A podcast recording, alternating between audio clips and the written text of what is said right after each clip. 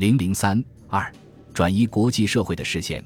日本侵略者在中国东南沿海长江口附近的淞沪地区发动这场战争，直接目的是为了转移国际社会对其侵略中国东北和策划成立为满洲国的视线。日本发动侵略中国东北的九一八事变，在国际上引起了强烈的反响。国联理事会作出三次决议，要求日本撤军。绝大多数会员国对中国表示同情。美国不是国联成员。但对国际事务有重大影响力。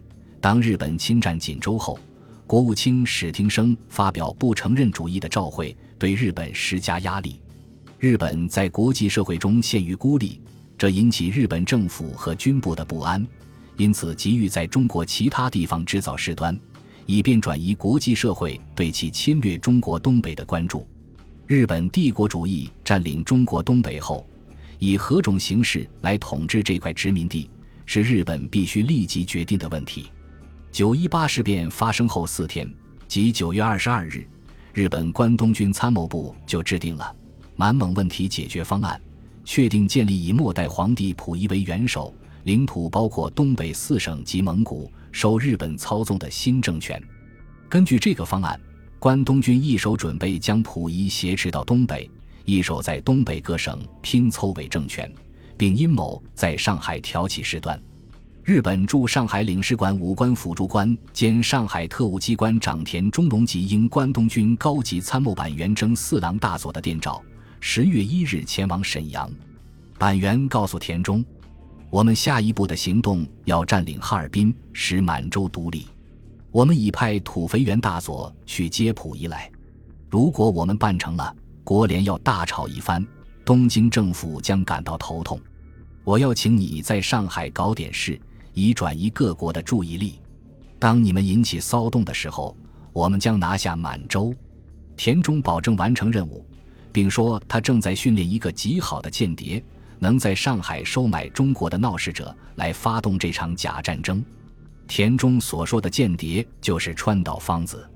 板垣从关东军的特务经费中提取二万日元，交给田中使用。由天皇裕仁的文官党与幕户新一、近卫文弥、牧野显生等人组成的十一人俱乐部也参与策划了一二八事变。该组织主张，日本在完成对中国东北的征服前，需要有一个思考间歇期，以便应付国内外的许多问题。在此时期，日本需要在上海制造一场假战争。九一八事变后不久，近卫在十一人俱乐部会议上通报说，关东军准备在上海搞一个转移视线的行动，这样可给国联一个满足他要促成和平的愿望的机会，从而给国联留些面子。国联决定组成调查团，派往中国和日本做实地调查。一九三二年一月，调查团正式成立。日本乃计划在国联调查团赴中国东北前。扶持伪满洲国成立，迫使国联承认继承事实。一月四日，关东军司令本庄繁同幕僚拟定出具体方案，决定派板垣回国汇报。该方案决定满洲国最迟在三月上旬，即国联调查团到达东北之前成立。板垣得到天皇裕仁的破格接见，并留在东京协助制定假战争的作战计划。与此同时，日本陆军省。海军省和外务省一月六日根据参谋本部的意图，共同制定出与关东军方案基本一致的《中国问题处理纲要》，其中规定东北从中国主权下分离出来，成为一个国家，其政治、经济、国防、交通、通讯等受日本的控制，由日本人参与该国家中央和地方的行政。十日，板垣和参谋本部安排好了发动假战争的准备。他在东京致电在上海的田中，满洲事变按预计发展，但中央有人因列强反对，仍持怀疑态度，请利用当前中日间紧张局面进行拟策划之事变，使列强目光转向上海。田中接电后，将二万日元的特务经费交给川岛芳子，让他具体策划事件。十三日，板垣携带《中国问题处理纲要》返回沈阳，于是。